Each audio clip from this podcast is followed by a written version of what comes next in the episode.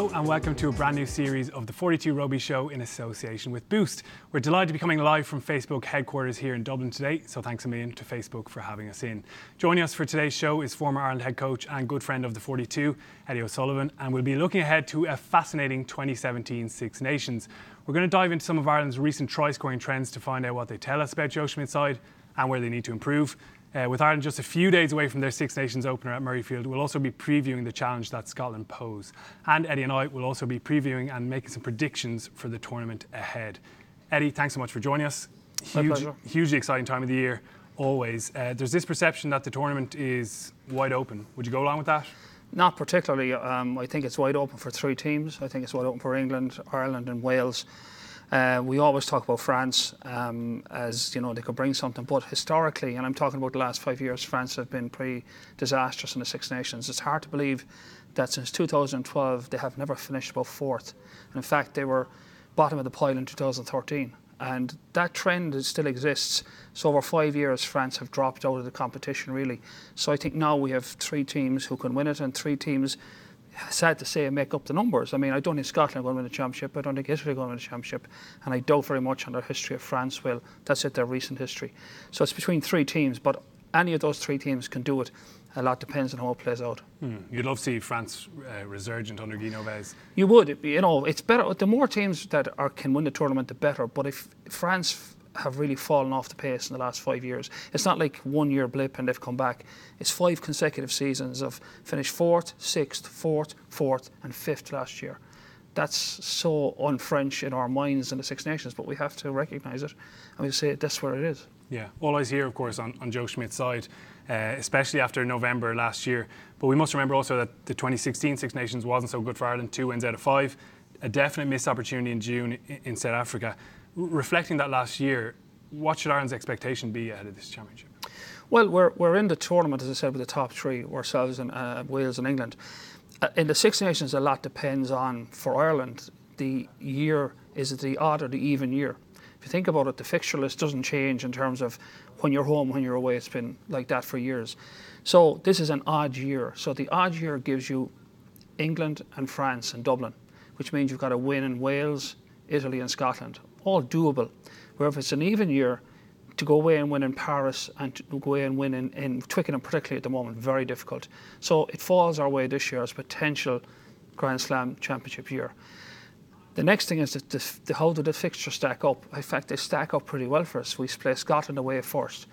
Scotland away, a doable. We've only lost twice to Scotland in the last 15 years, I think. So it's like it's well within our compass to beat Scotland away. Then we've got uh, Italy away, we can do that. Then we have France and Dublin. So we could find ourselves three matches in with three wins. The pivotal game, I think, for Ireland is in Cardiff on the Friday night with the roof closed. Very difficult place to get a result. Should we do that, now we're looking at a Grand Slam game against England on the last day of the championship. I think Joe Schmidt would take that. Yeah, it's going to be a crazy one, in, certainly in Cardiff. A wild night probably as well on a Friday night in Cardiff. Could be fun. Uh, in terms of, Ireland actually improving in this year, um, Joe Schmidt, he's, he's tried to dampen expectations a little bit. Every coach does. Of course, of course. Yeah. But last year he went for a top three finish, now he's going for a top two. So I think he's a little bit more ambitious. He didn't agree with the maybe the suggestion that there was a transition last year, but certainly Ireland seemed to be in a better place. We were speaking a little bit beforehand where do you think Ireland can improve? I think you mentioned their defence. Is that a big area for them to improve this year? It's not so much a big area. I think last Six Nations was a problem. We gave up a lot of tries. Um, we Les Kiss had left after the World Cup. They were they were in transition under defence coach. Um, Andy Farrell came in, and uh, we felt in the summer he had steadied the ship, you know, down in South Africa. Even though, uh, you know, we didn't win the series, we we actually defended well, I thought. But I think again we slipped a bit in the autumn. Now it's harsh because we played Australia and we played New Zealand twice, and we we we won two of those games, but we coughed up ten tries in three matches against those teams. Uh, you know that's averaging about three tries a game, and we know ourselves. We said this.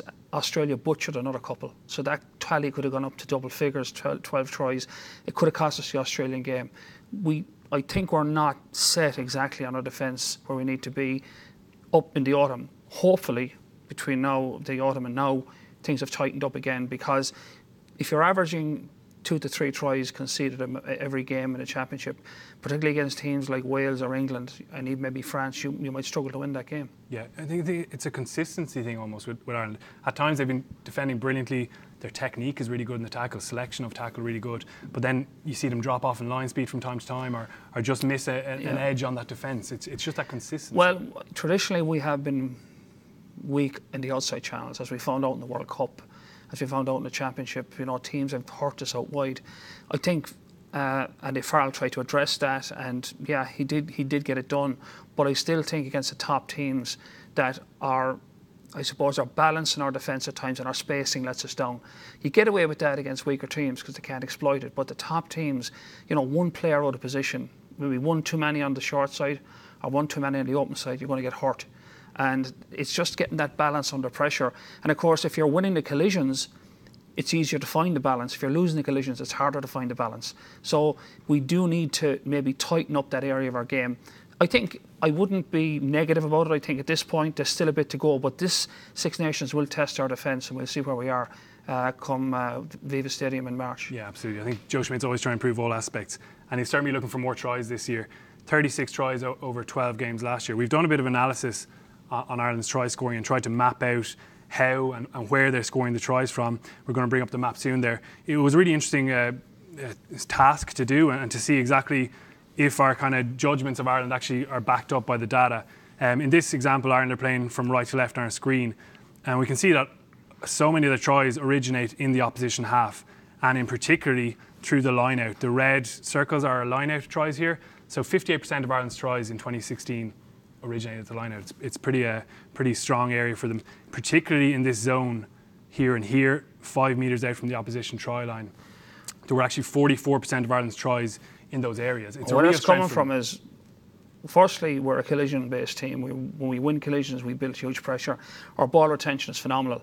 So a lot of those field positions come from teams giving up penalties under pressure and then we pump it in the corner. And we are very, very good then, once we get in there, of staying in there and not not getting out without taking something. Might be three points, might be five, might be seven.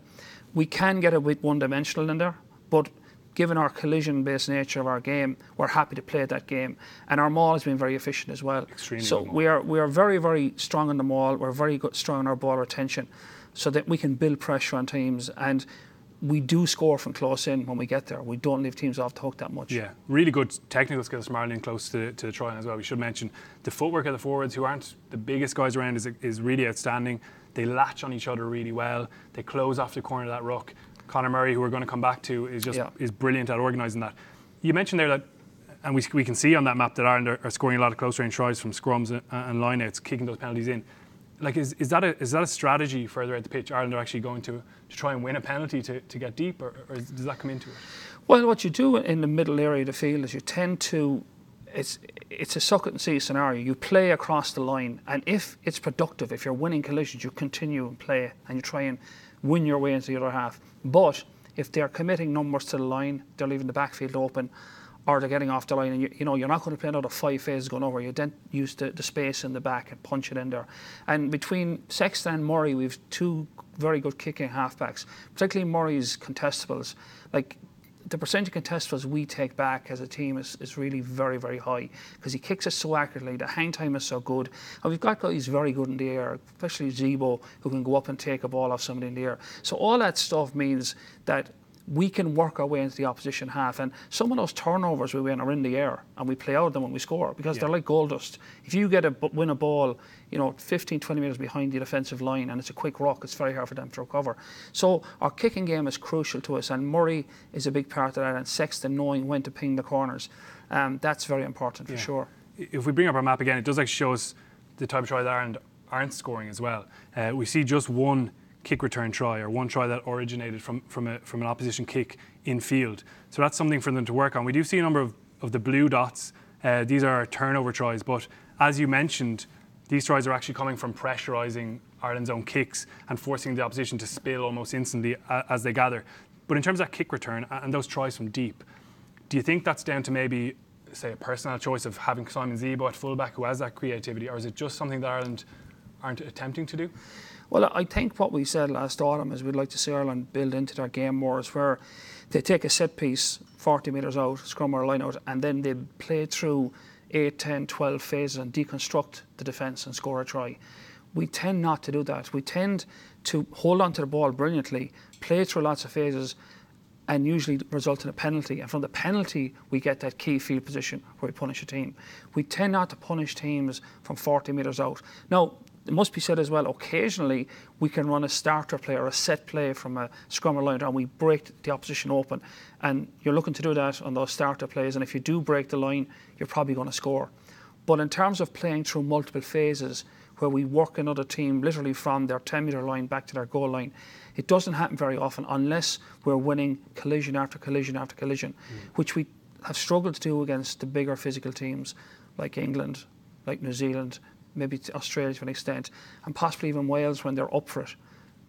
I do, yeah. At the same time, I do think we've seen Ireland maybe try to slightly develop their game in terms of playing with a little bit more width out uh, further out the pitch rather, and we're seeing forwards. Ironically, that's come in our own half, yeah. where we have used it as an exit strategy. Because the last last autumn we also talked about on the show about Ireland going into a wide, wide attack inside our own half, but then kicking out of it, yeah. uh, which you know you wonder what they're committed to it. You know they didn't really test. Whereas see Connacht, Connacht will play wide, wide you know, for five minutes inside their own 22 yeah. before they'll think of kicking it. We're probably not in that space yet. Okay. There, just uh, one more thing on the, on the try analysis was the fact that there were slightly more offloads in, in, this kind of 2016 period we did. We had done it before before the 2015 World Cup. I think there were 13 offloads uh, it, it, with far more tries. So maybe there's a slight um, increased allowance for players or, or emphasis for actually offloading out of the Well, tackle? the offload is often based on the fact is the type of tackle. If, if someone, if a defender allows your hands free, you've got to look for an offload.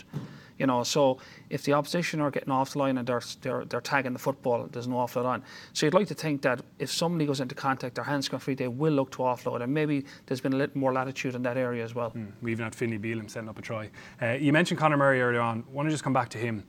Five tries, he was Ireland's top try scorer last year, three direct assists and countless invaluable contributions towards those tries from close range. He's so good at bossing the defence. Uh, he comes in as a defender into the line in, wide channels and makes really good contact. Uh, he sweeps in behind. He almost does two roles at once. You mentioned the. Well, the you're effectively well. describing probably the best scrum half in the world at the moment. I think, to be fair to him, in that, and there's some very good scrum halves around, but he ticks so many boxes really well.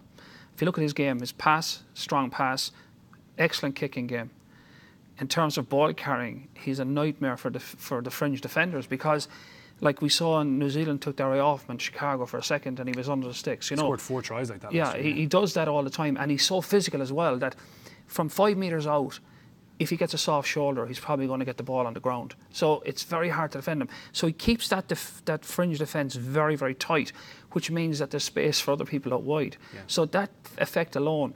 Then defensively, again, he's such a he's such a big guy and he's so physical and he works so hard.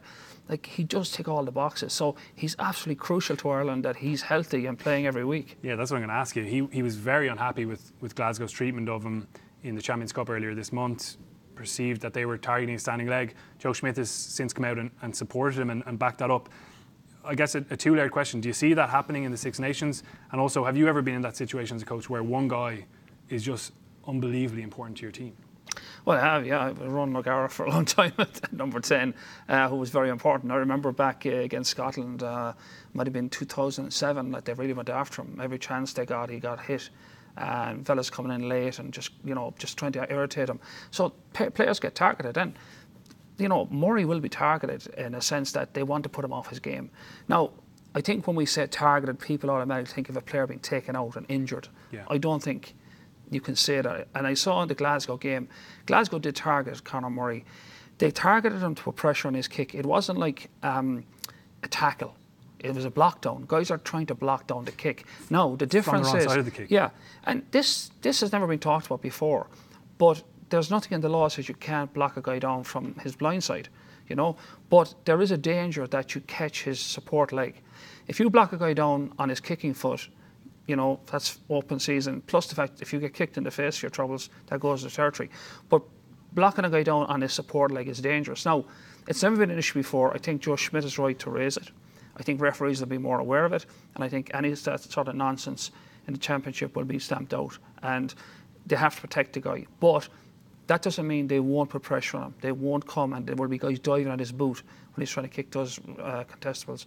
That's fair game. Yeah, he seems to be mentally strong enough to handle it anyway. I think he m- m- may have lashed out just once in that Glasgow or, or just restrained himself enough. Well, I think he felt at risk, and I Yeah, understood he was yeah. getting frustrated. But you know, that's what Glasgow were looking for. Exactly. I think refer- referees will be looking out for it. In terms of the, the threat Scotland pose uh, this, this week, uh, first of all, I want to ask you about your, your own experiences of, of coaching against them. I think you had a few uh, interesting run ins with Scotland and them Yeah. maybe spying on you over the years. Wh- What was that Well, rivalry like? The, the rivalry was pretty intense. We we went for years without beating Scotland. I mean, I think um, it's so ridiculous that we had only won like two games in like 18 years against Scotland. We had the, had, the hex on us for years, and I remember like endless trips to Murrayfield would just get beaten out the gate. And probably 2001, I was assistant coach. It was the autumn international because of the foot and mouth. We got butchered up there again, and it was just relentless. We couldn't get a result there. We used to get them at home sometimes, but often not. They'd beat us in Dublin. Um, but they they had a, they had a, they were very smart about how they played. They had a very good team. They, they, they, they were happy to if they got information on you they would use it. I remember back in that game in 2001, I'm pretty convinced they had a lot of information on us. Um, and they seemed to know exactly what we were going to do in the backs and our starter plays before we even did them. You know, like they knew the triggers. But um, yeah, for that reason, Scotland were, were a very hard team to beat. I remember going there in um, 2003. We'd beaten them in 2002 in Dublin. But for me, it was a watershed moment in the development of that team, going to Murrayfield to win. Because I think the last time Ireland had won at Murrayfield, Fergus Slattery was in the back row. So Wow. that was, it was like 16 years of like eight trips to Murrayfield getting beaten out the gate. And I remember the whole psyche of going there was we went a day early and we, we stayed at the Balmoral where, where Ireland always stay right in the middle of town and instead of staying in the hotel I told players to go out and get the atmosphere of the city. It's a great city and there's, there's a build up like Dublin to a, a Six Nations game. You can feel the atmosphere and people giving you a bit of bit of, a bit of jive on, on the street. And um, it's funny, the, the, there was a horrendous frost and all the pitches are frozen. So we had to train in a gym, which is ironic. But I remember we, we put a little, we did a little trick which kind of, I think, worked. We, we had an old set of line-out calls. Uh, Niall Dun- Niall Dunn was the, the, the line-out coach, forwards coach, and we left him on top of a, a bin in the gym. and we left. And we just said, what will happen? These are all line-out calls. We weren't, we weren't using them anymore. And we came back the next day to another session. And we said to the caretaker, did you find uh, anything there? And he said, oh, no, nothing at all, nothing. so we knew they'd got them. And basically, we didn't lose a line-out the, the next day because we watched them. There, They had no idea what was going on. They were going on the old calls and they, they couldn't get in there. Eventually, they gave up.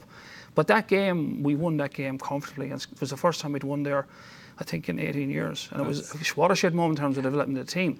But we, we've, since that game in the championship, we've only lost there once since. Yeah, there's So an expectation now. Even Yeah. now uh, with Scotland slightly resurgent under Vern Cotter. Again, they only had two out of five wins in the Six Nations, but but a good November. They won two t- tests in Japan in June. A good November where they beat Argentina and Georgia. Probably should have beaten the Wallabies. They should have beaten the Wallabies for the second time, you know, Yeah. uh, get- taking the World Cup uh, exit they had. Are, are they a very real threat? I think they're tighter under F- Cotter. They're they're more aware of what they're doing. They're they're uh, I suppose a more cohesive outfit, but they're still the same players that you know we, we have success over week in week out. You know um, in in the Pro 12 by and large. You know Glasgow have cut a track, but I think they're not a team we should be afraid of. No, you must in any Six Nations game you must go into a game respecting the opposition. If you go in half baked, you'll get caught.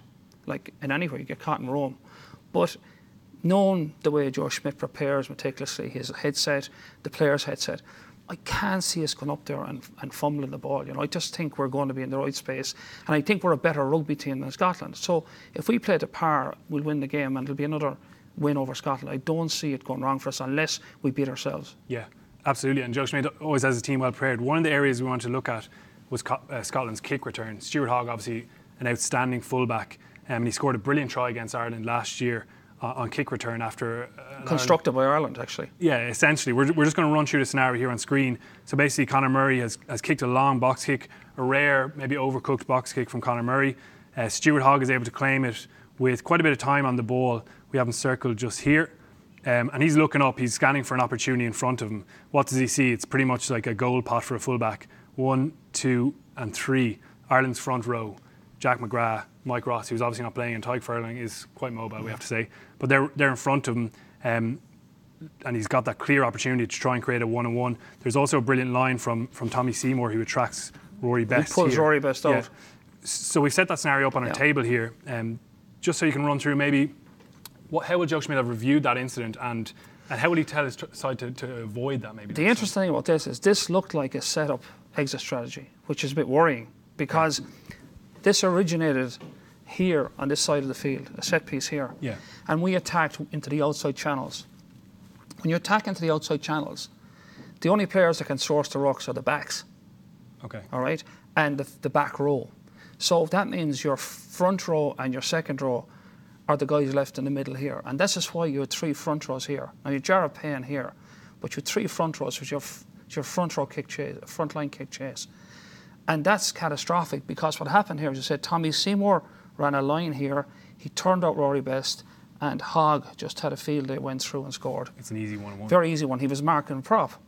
So Ireland set that up for Scotland. Now, what Ireland needed to do was, as you should, I think, for for exit strategies, is it's okay to go wide into those channels, but you must recycle your backs into the middle of the field, Yeah. so that when the ball is kicked, it's backs chasing against backs. So when when uh, Hogg looks up, he's faced with three or four Irish backs and not three Irish front rows, Okay. and that's a much better situation. And it could have been solved by by these forwards carrying the ball back into the space here before Murray kicked it. Take another phase. And play another phase or two. Doesn't Okay, matter. You're not going okay. anywhere in a hurry if you're going to exit by kick. And let the backs recycle in here.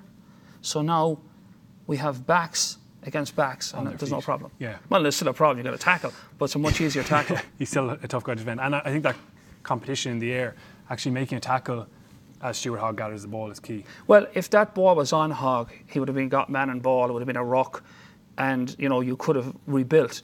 But the fact that the kick went long, he had time to catch it. He'd open countryside, so you could say maybe that was the plan, but Murray's kick was too far. But there's always a risk with an, with an exit kick that it's not exactly on the money. You know, it's a hard thing to do all the time. So I think they need they could have reduced the risk of that what happened by making the forwards play another couple of phases, recycle the backs onto their feet. When the ball is kicked, it's backs chasing in the front line. Much easier solution. Yeah, it'll be interesting to see how, how Scotland select their team actually. Uh, there's guys like Huw Jones who has come through in November, a really exciting outside centre, but he hasn't had game time because he's actually over with the Stormers and Western Province, South Africa. Interesting to see if he plays a role in this. Um, but in terms of that overall team that they have, they have the Gray brothers, um, some other strong individuals. What are the big threats they pose apart from that kick return game? I think their ball retention is very good, and they've they've they're holding on to the ball into the high 90s in terms of percentile. They're quite a physical team, um, and they're they're playing a relatively low risk game of rugby. So, you know, they can try and wear you down. So if, if you defend sloppily or you get sloppy in the contact, you give away penalties. But they are capable of holding onto the ball and building pressure. It's nothing too spectacular. It's nothing off the charts, but it's efficient. And Cotter, in fairness, has probably tightened up the ship a lot. Defensively as well, they seem to be working better, you know, but they're still liable, I think, if you can win collisions against them to struggle, like any team does. I mean, this is not, this is a good Scotland team. It's not a great Scotland team. And Scotland haven't had a great team for a long time. But these are guys, I think, if we fall off 10% in Murrayfield, we could get caught. But if we play the par, I can't see them beating us. Yeah, one of the other things I think Joe Schmidt might have been looking at this week, we haven't mentioned Johnny Sexton actually. Ireland will hope he, he's going to play. I think he's almost underrated at this stage. He's, he's, he makes such a difference to Ireland. It's incredible. And people talk about Paddy Jackson's development. Absolutely true. But with Johnny Sexton on the pitch, you've got a different proposition. We want to just look at that kicking game quickly because Ireland scored a try with a, with a nice attacking kick, one of those turnover tries we mentioned earlier on. Here's a scenario. Um, we've had Johnny Sexton, Johnny Sexton rather, just kick the ball. He's kind of dropping into the backfield just here. Uh, the ball's just here in the air. And you've got uh, Tommy Seymour retreating and Stuart Hogg coming forward. They actually end up colliding as they both go for the ball, and Keith Earls is able to pick it up uh, and run the try in. What was really interesting was that Scotland also conceded a, a very similar try against Argentina in November. So um, it seems to be a little bit of a trend uh, for them. What will Ireland be looking at in terms of that backfield Well, and that, picking out that, that, opportunity? that problem started because, you know, with Ireland building pressure as they do across that line, Seymour got pulled up into the line. Now, Seymour should really be trying to play back as much as he can, so you have a back three. And it's a pendulum, it depends. I mean, Seymour may have to come at times, and then the fullback comes across. But that pendulum has to work together. It looks like there Seymour got pulled up. There was too much green space in behind him. Sexton saw it as he does, put the dink in. Seymour panics, then comes chasing back, and Hogg, it's a, it's a ball between the two of them now. Ever since you played schools rugby, the fullback that's the fullback's ball, but for some reason Seymour decided he would get to it, at a collision, and it's happened before. So their co- cohesion in the back three mightn't be what it should be, but I would say you can't depend on those to win the game for you, but you could build pressure in those areas. Having said that, you think Cotter would look at that and say, you know, we got to figure this out. It's hurt. We got hurt again. So you got to assume coaches put fixes in as well on the opposition side. So it's a small area, but with someone like Sexton on the field, he will exploit that. And but the problem is for, for Seymour is that with Ireland building that pressure across the line, sometimes wingers have to overcommit, and that opens that space in behind, and that's where that kick becomes so so uh, valuable. Yeah, I guess we have to hope that Johnny Sexton is fit. Just quickly, what do you expect Joe to select in terms of his starting 15 this week? I think probably there's no major surprises. I think the front row will be uh, McGrath, um, Furlong, and I suppose Best for captain. Yeah. I think the second row will be Donnacha Ryan and he's um, in outstanding form. Uh, absolutely, and and Devin Toner. The back row, if everyone's fit, I think will be O'Brien. It will be Stander and it will be Heaslip. Hmm. Uh, I think uh, O'Mahony makes the bench. I think Henderson makes the bench as a second row. Um, the only downside to that back row is you don't have an out and out line out jumper uh, in Heaslip, you know, or, or, or, or Stander. Like that's where O'Mahony yeah. gives you. O'Mahony is a is a is a genuine line of option at the defensively tail, as well. Defensively as well. So they probably run the risk a little bit at the line or they've been under a little bit of pressure to get guys free. You can still throw to Heaslip, you can still throw to Stander, but someone like O'Mahony is so quick along the ground, so good in the air, it makes life a lot easier for Rory Best with that option. That's the only downside to that. Um, but I think I still think he'll go with that collision-based back row, who will do a lot of damage with the ball in hand. The halfbacks, uh, I think Ringrose in the centre with Henshaw. Back three is a tricky one. You know, where mm. does he go? There's a few options here. Um, you know, I suppose uh, Rob Kearney, you know, paid back in spades in Chicago. He was he was put under pressure. He delivered. I think Zebo has to be in, and I think uh, Trimble has to be in based yeah. on. So that's Keith the back three. To miss out. Keith Earls unlucky to miss out. There, absolutely, yeah. absolutely. Keith Earls unlucky to miss out. Case, yeah. But I think as well, then on the bench, maybe he goes with. Uh, he goes possibly with Keith Earls and possibly also he may go with uh, Tiernan O'Halloran, you know, who can play in the wing and full back. But I'd be surprised if it breaks outside those. Like you're talking about a player here, a player there, but it's a fairly settled selection yeah. on the face of it. It's a pretty strong team, so uh, Ireland will have high, high, expectations, their supporters will have high expectations. In terms of the actual final table, we said we'd do some pr- predictions for it. Yeah. How do you see that that ending up? Who, who's going to win and who's going to be right in there in the mix? I think I still hold that it's between three teams. Uh, the pivotal games, though, are, I suppose, England, Wales, um, Wales, Ireland, Ireland, England. D- d- depends on those games break. I think everybody would beat everybody probably. I don't see a grand slam per se unless Ireland win in Cardiff. I think that's Ireland's biggest one. Uh, England are a little bit shaky on the basis that they've got some injury issues. They've got four or five key players that I think, you know, could make life difficult for them. And if they suffer more injuries as the tournament progresses, they might roll into Dublin not firing on all cylinders. Mm. So, but having said that, I still think that we could we could have a situation where it would be one on points difference with England losing one game, Ireland losing one game, and Wales losing one game. Yeah, I think my predicted table heading on the top. I've already taken some abuse on Twitter over that, but uh, I'll apologise to the nation if I'm if I'm proven wrong. we're gonna we're gonna take some questions from uh, a few of our readers and a few people watching on. Um, Rory O'D says, with the introduction of the bonus point system, should Joe Schmidt pick more attacking-minded players? Would you go along with that? No, I think he's got to pick his best team. Um, the bonus point thing is interesting. I think it does change the dynamics of the championship, particularly if Wales, say, get a bonus point in Italy, then everybody feels when they're playing Wales, you've got to get a bonus point, you know, or in Italy, you've got to get a bonus point. So that, that one team, like, you, feel you've got to pick bonus points off them because other teams have, and that might change the headset in games a little bit. But generally, I don't think it changes selections.